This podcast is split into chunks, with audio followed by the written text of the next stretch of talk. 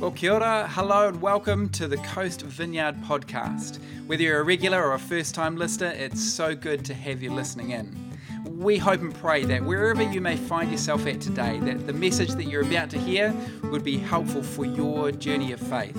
So, without further ado, let's get into this week's message.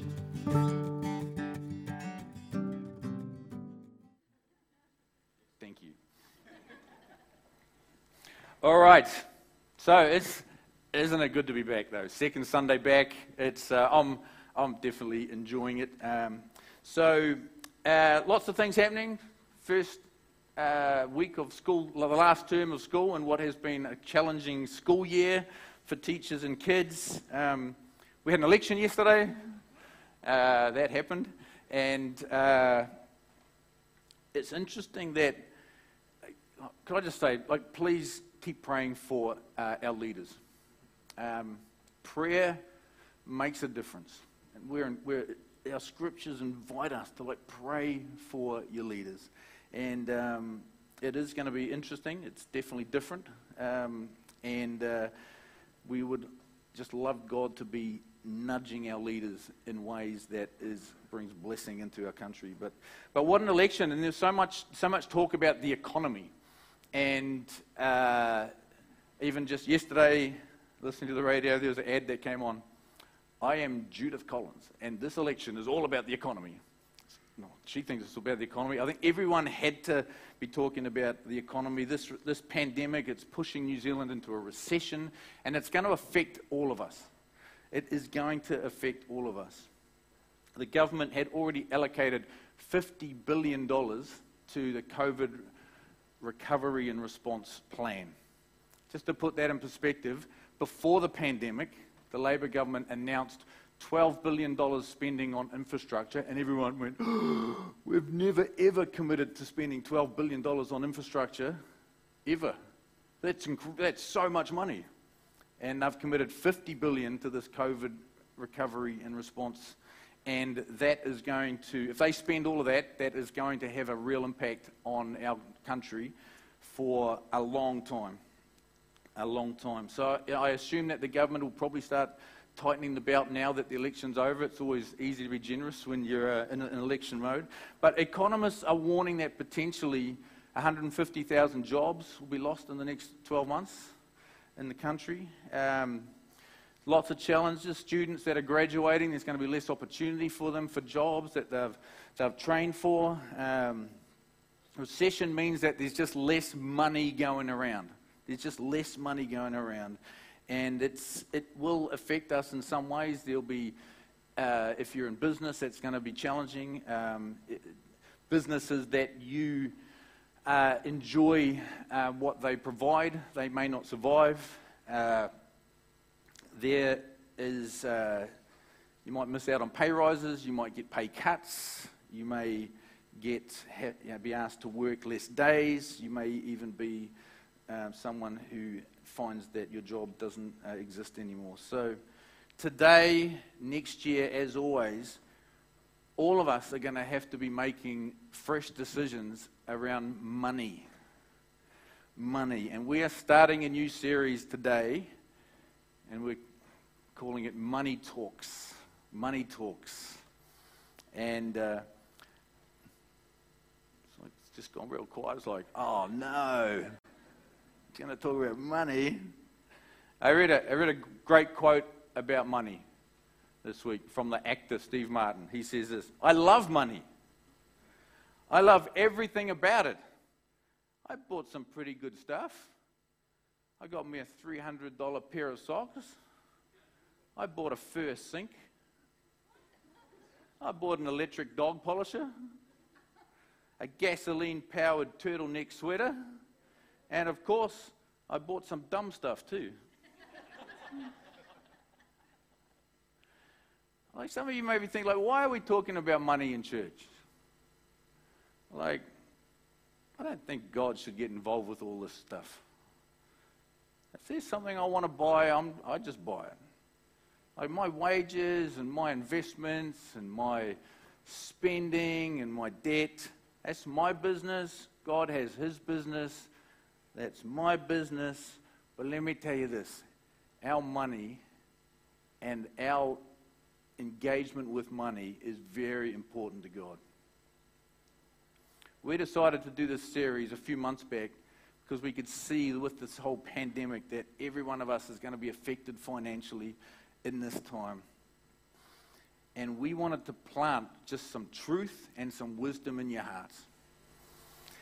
And that's always good, isn't it? All right, because money is a big deal. And the Bible has so much to say about money. And how we deal with money is a significant indicator of our spirituality. I'm going to say that again. How we deal with money is a significant indicator of our spirituality.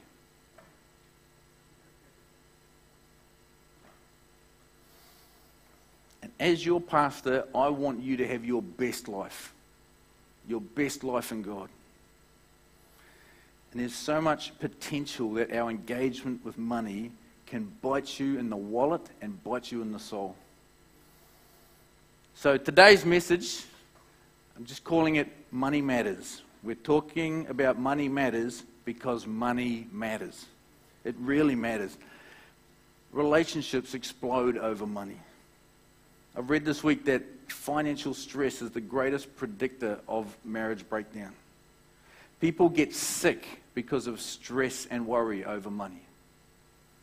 People lose self confidence because of regrets over decisions related to money. People live without peace because they are constantly discontent with their current financial situation. People grow hard hearts because of how tightly they hold on to what they have. People live in fear that tomorrow they won't have enough. And people behave badly due to unhelpful attitudes towards money. Money matters. I'm going to pray. I think we need to pray. Everyone's looking a bit stunned here. It's like, whoa, this is full on. This is important. Let's pray. God, we just invite you to, uh, to come. We open our hearts to you. God, there are things in life that, uh, that bring challenge, but we, we want your wisdom. We, we invite you to bring your, your heart into our, our heads and hearts, God. Your, your ways would become our ways. Your wisdom would be our wisdom. God, where we have uh, unhelpful ideas, unhelpful ways of thinking about money, God, we pray that you would soften our hearts and lead us into wisdom and lead us into good things. Soften our hearts today, God, so we can hear you speak to us. In Jesus' name, amen. All right. You know, in the Bible, we have a couple of uh, fantastic letters that Paul the Apostle wrote to his young pastor protege, Timothy. And uh, I love these letters because they are so helpful as a pastor to read what this, you know, this giant of the faith, Paul the Apostle, says to another pastor. And he, he, uh, he very practical, very encouraging, as well as encouraging Timothy and guiding him in his role. He also says, here's what you need to teach your people. And he talks about a number of things, but he says this Teach them this, he says, for the love of money is a root of all kinds of evil. Some people, eager for money, have wandered from the faith and pierced themselves with many griefs. There's another verse in the Bible, in Revelation, it says this You say, I am rich, I have acquired wealth, and do not need a thing. But you do not realize that you are wretched, pitiful, poor, blind, and naked. Like, I don't want any of this for any of us. I don't want you to wander from your faith. I don't want you to pierce yourself with many griefs. I don't want you to get rich only to discover that on the inside you are wretched. Money matters. There's, there's literally thousands of verses in the Bible that talk about money and possessions. There's more about money in the Bible than any other subject. More about money than heaven and hell.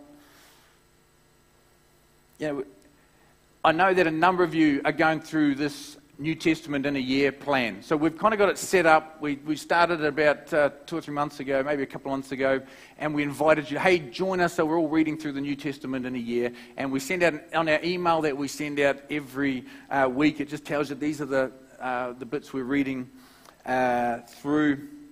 And if you'd like to join in, with that, you'll, you'll be kicking into to Luke, which we're in at the, uh, at the moment. And. Um, so we're in Luke, but in about, in about six weeks' time, we're going to jump into the book of Acts. And the book of Acts is the story of the early church. It's just a, just a story of how the church started and got going. It's, it's incredible. But on every single page in the book of Acts, it talks about money. Every single page, it talks about money. Money matters. And uh, talking about money, though, can make us a bit fidgety, can't it? Anyone feeling a little fidgety? Like, no? Okay. If you're not feeling fidgety, what I'd love you to do, I'd just love you to turn to the person next to you and just tell them your salary and your, your debt levels and. I'm just, I'm just kidding. You're feeling fidgety now. you know, we all have our best ideas about, about money, don't we? About how we engage with it. Let me just ask this where, where have you got your best ideas from? You know, is it Richard Branson? He's made a lot of money. Jeff Bezos from Amazon, you know, he's currently the world's richest man. And he's still the world's richest man, even after his divorce settlement of $36 billion that he had to give to his wife. Is it from your parents, from your friends, from the Kardashians? Some of you are laughing, you go, yeah, Kardashians. Is it from TikTok? I don't know. Where, where, where do you get your best ideas? You know, when it comes to the way we think about important things, sometimes we think, oh, I just got to figure this out for myself, or maybe I'll read some books some pretty interesting book titles. I Look at some book titles about money. There's one that's called The Simple Guide to Wealth. like, how can you take a book like that seriously? Like, that's. Anyway, you might want to get a, get a mentor about, mouth, about money. So, I want to recommend to you a key mentor that I have regarding money. Get your pen out and write this down. It's Jesus. Jesus had so much to say about money. Nearly half of his parables deal with money. Now, you, what do you, when you picture Jesus? Well, we've got no photos. We've got some interesting pictures that people have done of Jesus. And, uh, but when you picture Jesus, I bet you you picture him in Israel, and is it like, is it hot or is it cold? That's hot. Do you know that snows in Jerusalem? Okay. Anyway, that's, that's not in my notes. That's just like, that's like, if the party gets boring, you go like, hey, did you know that it snows in Jerusalem? Just, I'm, just, I'm just helping you out, like parties, you know, like sometimes you need small talk. Um, so I'm getting way off track here. So but like a lot of us, we picture Jesus in different ways, and some of us, we just picture him just sort of walking around Israel, or we might even picture him just maybe floating two inches off the ground around Israel and talking about love and throwing out flowers. And I don't know what your picture is of, of Jesus, but here's the thing that you need to take away. You may already know this, but it may be easy to think that Jesus didn't understand things about everyday life that he was just at his head in the clouds and, you know, it was all love and flowers. But he was the smartest person ever to live. Jesus was the smartest person ever to live. I'm convinced of this. He knew what life was about. He, Jesus was smart. And his wisdom will lead us to our best life. And that is why, for me, I take his words so seriously. And he had a lot to say about money. always guiding us towards like a full life, a right life, a life that we're meant to live because He knew how we were, were made and meant to live. Here's, here's a punchline for us from Jesus Luke 9. What good is it for someone to gain the whole world and yet lose or forfeit their very self?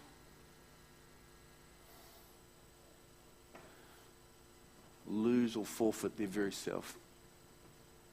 I've got a book on my shelf that was uh, written by St. Gregory the Great in the 7th century. He was Pope, and uh, it's one of the wisest books I've ever read around um, under, just giving.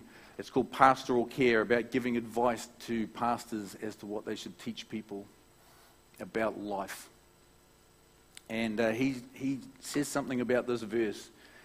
He says this It's as if the truth plainly said, What does it profit a man if he gathers together everything outside himself, if he merely damns himself? What if you get everything you want and it just amounts to nothing and emptiness? Yeah, a lot of heard that said that a lot of people climb the ladder of success and they get to the top of the ladder only to discover it's leaning against the wrong building. But all of us, we make decisions that we think is best. No one chooses to do the second best thing about our decisions that we make, do we? We, we don't have a list of like, I think here's the best thing I could do, here's the second best thing, here's the third best thing, here's the fourth best thing. We don't go like, I think I'll choose the third best thing. We always, we always do what we think is best, don't we? So the question we've got to ask is that is what we think best is it, is it best? Is it right for us? Because we don't want to be doing things that cause us to forfeit our soul.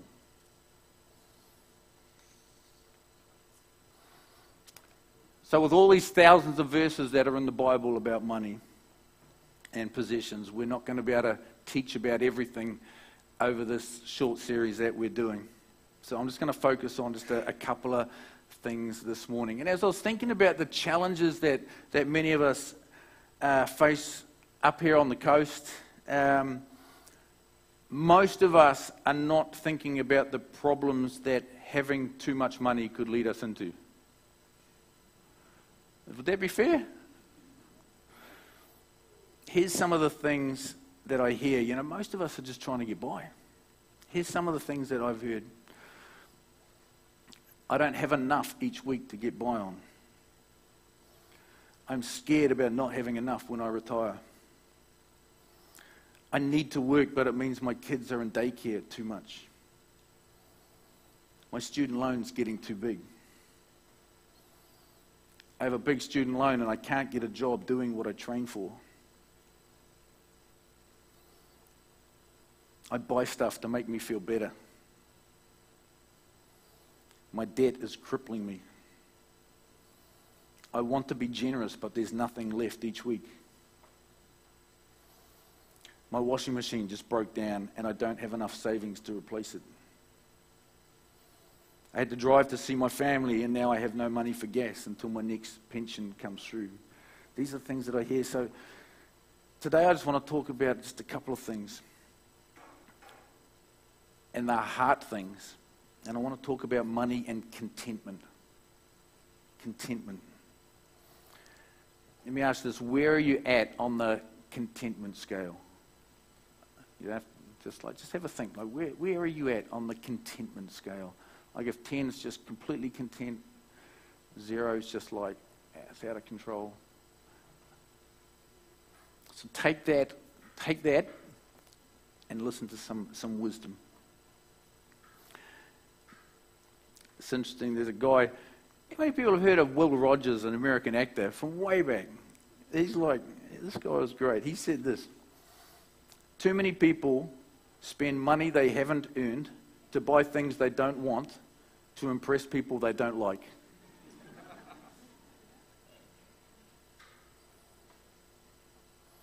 Listen to the wisdom of Jesus. Do not worry about your life what you will eat, or about your body, what you will wear. For life is more than food, and the body more than clothes. Consider the ravens. They do not sow or reap. They have no storeroom or barn, yet God feeds them. And how much more valuable you are than birds. Who of you, by worrying, can add a single hour to your life? It's actually the opposite. You know, you worry, and the constant stress of the worry actually has a negative impact on your health, which can take hours off your life. Since you cannot do this very little thing, why do you worry about the rest? Consider how the wildflowers grow. They do not labor or spin, yet I tell you, not even Solomon in all his splendor was dressed like one of these. If that is how God clothes the grass of the field, which is here today and tomorrow is thrown into the fire, how much more will he clothe you, you of little faith? And do not set your heart on what you will eat or drink. Do not worry about it, for the pagan world runs after all such things, and your Father knows that you need them. But seek his kingdom, and these things will be given to you as well. This is an invitation into contentment. You know, just, I hear so many people say, like, if I just had $200,000 more, everything would be okay. The thing is, is I hear it from people that have got a little bit, and have got a, a bit more, and have got a lot. Every, I hear it from, doesn't matter how much people have, it's almost like if I just could get that extra 200,000, everything would be okay. Everything would be sweet. And you know, this is what the lotto advertising taps into your discontentment. And they try and, they try and create discontentment in you. You can quit your job that you don't like. Buy a lotto ticket. You can finish off that car project that you haven't been able to finish off. You can do that house renovation. August 1987. What happened? No, you won't get this. That's a mean, mean question. In August 1987, Lotto kicked off in New Zealand. That's 1,733 weeks of Lotto. You know, a lot of people spend $20 a week on a Lotto ticket. I don't buy Lotto tickets. I save $20 every week with 2% interest, I am now ahead by $50,000. So I bought a lawnmower.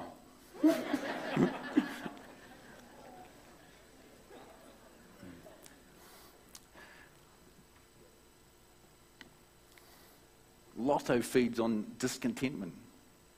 Yeah, I know I could, I could write a number of pages about people I know personally that have lost money on the deal of a lifetime, looking to get some easy riches. If I could just get some more and lost their money. Contentment is one of the keys to a good life. Discontentment can lead to trouble. Listen to this wisdom from Paul the Apostle, because he'd figured this out. He learned to be content. And when you hear this, listen to this. It's this verse I'm going to talk about. He says, I've learned. He didn't start there. It's something he's figured out. He says this, Philippians 4. I know what it is to be in need. I know what it is to have plenty. So he's got the, he's seen the spectrum. I have learned the secret of being content in any and every situation, whether well fed or hungry, whether living in plenty or in want. And then he writes to his young pastor protege, Timothy, and he says this. He says, This is what you need to teach people. 1 Timothy 6. Teach them this. But godliness with contentment is great gain. For we brought nothing into the world, and we can take nothing out of it. But if we have food and clothing, we will be content with that.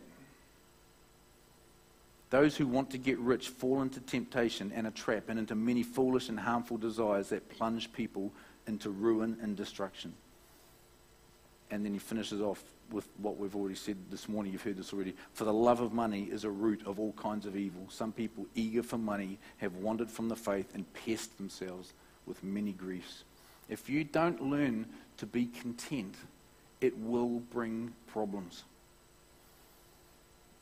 Eugene Peterson, in his message translation of this verse, says this lust for money brings trouble and nothing but trouble. So, do you want to learn how to be content?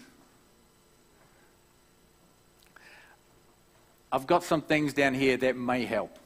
Okay, so if you want to jot these down, um, I think on the last slide when it comes up, they'll all be there if you want to snap a photo of it because uh, I think this will be helpful. Because it's not an, it's not a, uh, an exhaustive list of how to learn to be content. Uh, but I was just thinking, it's one thing to be able to just like quote the verse and say, hey, church, just learn to be content. But it's like, well, what, how do you do that? So here's some things that may help. And I guess the first thing is that you've actually got to decide that contentment is worth finding. You've actually got to decide, like, well, I want this. Like, contentment sounds good to me. Like, really? Is that achievable? Is that something I can have? I want to be someone who's content. Contentment just feels like, ah, I like the sound of that. And contentment is worth finding. You'll, you'll have more peace. You'll have better health. You'll be a more likable person. I know that that's not a thing for most of you because you're very likable. But it, contentment impacts your overall quality of life.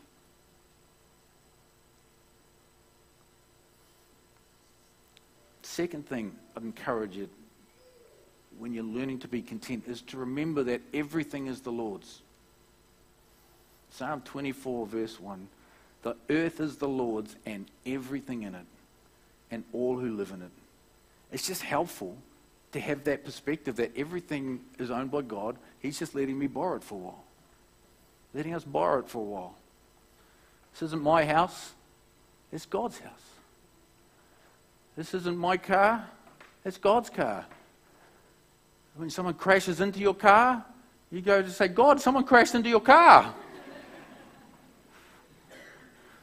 like, God, what should we do about it? What should we do with your car? with this big ding. Third thing that will help you is if you pray about financial decisions jobs or investments or big expenditures, houses, your financial pressure. But pray and find the peace of God. And I know that we're all in different places on our journey of faith. And for some of you might go like, how do you find the peace of God? And I know that's almost like a whole other message. But if that's something you go like, I don't know about that, then we should talk. Because there'd be a lot of people here that know what I'm talking about, where they, they have prayed about things, they have been in situations, and there's been something's just shifted where they've gone from uh, anxiety to peace and they will say, It just happened. I was just praying and it just, it just happened. And to find that peace around financial decisions, and again, if it's something you don't even know what that looks like or what that feels like or how to step into that, then, then let's, let's, let's journey on this because this is awesome. I made a big financial decision recently. I've been praying about for two years. And it was just like, it was the right time. The peace, the peace of God was on it. Time was right. And of course, we don't just pray without action. We can't just sit down and just pray and then sort of open our eyes and hope something's changed and then sort of, you know, it's like we've actually got to do something as well. We've got to play our part. We pray, we find the peace of God, we do what we believe is right, and then we choose to be content with what comes from that. fourth thing that I think will help you is that when you feel the discontent, decide how you're going to respond. Because I think that when we feel that, we often just ignore it because maybe it's so familiar to us, we just think that's just how we live. But if you feel discontent around financial things, then you've got to choose how you respond to that. Guy called Stephen Covey, he's written a number of books. One of them is The Seven Habits of Highly Effective People, great book. He wrote a book called The Eighth Habit. But there's just this little quote that he, he wrote here that I, I think is really helpful. He says this Between stimulus and response, there is a space. In that space lies our freedom and power to choose our response. In those choices lie our growth and happiness. I mean, this applies to life. But take it around this money thing. If you feel the discontent, you've got to decide how you're going to respond. When you're feeling discontented around financial things, stop and catch your breath and choose your response. And I know for me, I almost always land in this place. Eventually, sometimes it takes longer than others. Of like, God, you've got this. You've got me in your hands. You've got this. I trust in you. And the fifth thing that may be helpful to you is know that God is with you and for you. Hebrews 13, verse 5 says this Keep your lives free from the love of money and be content with what you have because God has said, Never will I leave you, never will I forsake you. This is right, this whole thing is tied right into money. Keep your lives free from the love of money because God says, Never will I leave you, never will I forsake you. God is with you and for you. It's going to be okay. Contentment. Job challenges, God is with you. Financial challenges, financial pressure, God is with you. Big money decisions in front of you, God is with you. Let me just finish with this. Again, this is the wisdom of Jesus. He, where he says, he invites us to put our trust in the right thing. Put our trust in the right thing. The key to living well with regards to money always comes down to where you put your trust. You can be rich and it can be okay or it can not be okay. You can be poor and it can be okay or it can not be okay. The key is where you put your trust. There's a Wall Street stock market crash in 1929. As with any crash, stock prices were overpriced because of all diff- these different things that was feeding frenzy, and everyone was like, oh, I've got to get in on this, I've got to get on this. Everyone was like pouring all of their trust in their shares, and there's this stock market crash, and people were throwing themselves off buildings because their trust was entirely in their shares in the stock market. And so they had nothing. Life wasn't worth continuing. It was all taken from them. They lost everything they put their trust in. So don't put your trust in money. Anything in this world can be taken. Your good looks can be taken. Young people, enjoy the season. Gravity is real.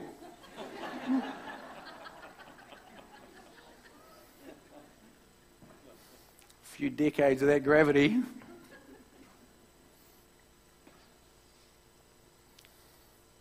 But your health, your friends, your money, I mean, enjoy what God gives to you, but don't put your trust in it. Jesus says this. This is from the, the great Sermon on the Mount, greatest sermon ever preached. Matthew 6. Do not store up for yourselves treasures on earth where moths and vermin destroy and where thieves break in and steal. But store up for yourselves treasures in heaven where moths and vermin do not destroy and where thieves do not break in and steal. For where your treasure, there your heart will be also.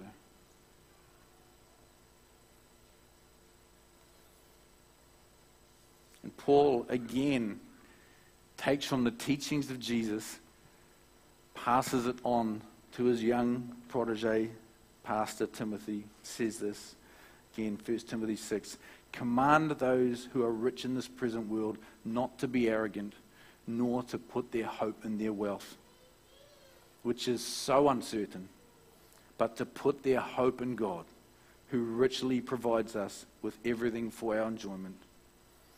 Command them to do good, to be rich in good deeds, and to be generous and willing to share. In this way, they will lay up treasure for themselves as a firm foundation for the coming age, so that they may take hold of the life that is truly life. Take that, take that home with you today. To do good, be rich in good deeds, to be generous, be willing to share, and in this way we will lay up treasure for ourselves as a firm foundation for the coming age, so that we will take hold of the life that is truly life today's just an opportunity for us to reevaluate our hearts when it comes to money. Challenging, eh? Some of the stuff. It's challenging. And I know, I know money's important. I know we need it. I know seasons can be stressful.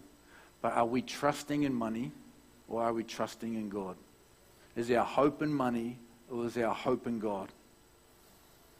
There may be tough times ahead for our country, for our community, for our family, for us personally. Trust in God. Put your hope in God. Store up for yourself treasure in heaven. Sow into things that will carry into the next life that can't be taken away. Take that away with you today. Why don't we stand together?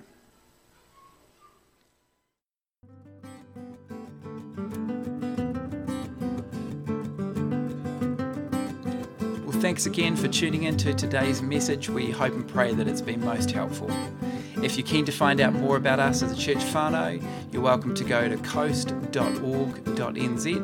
or of course, we'd love to meet you in person. We meet at 10am at Orewa College on the beautiful Hibiscus Coast, and you're more than welcome. Be blessed and have a great day.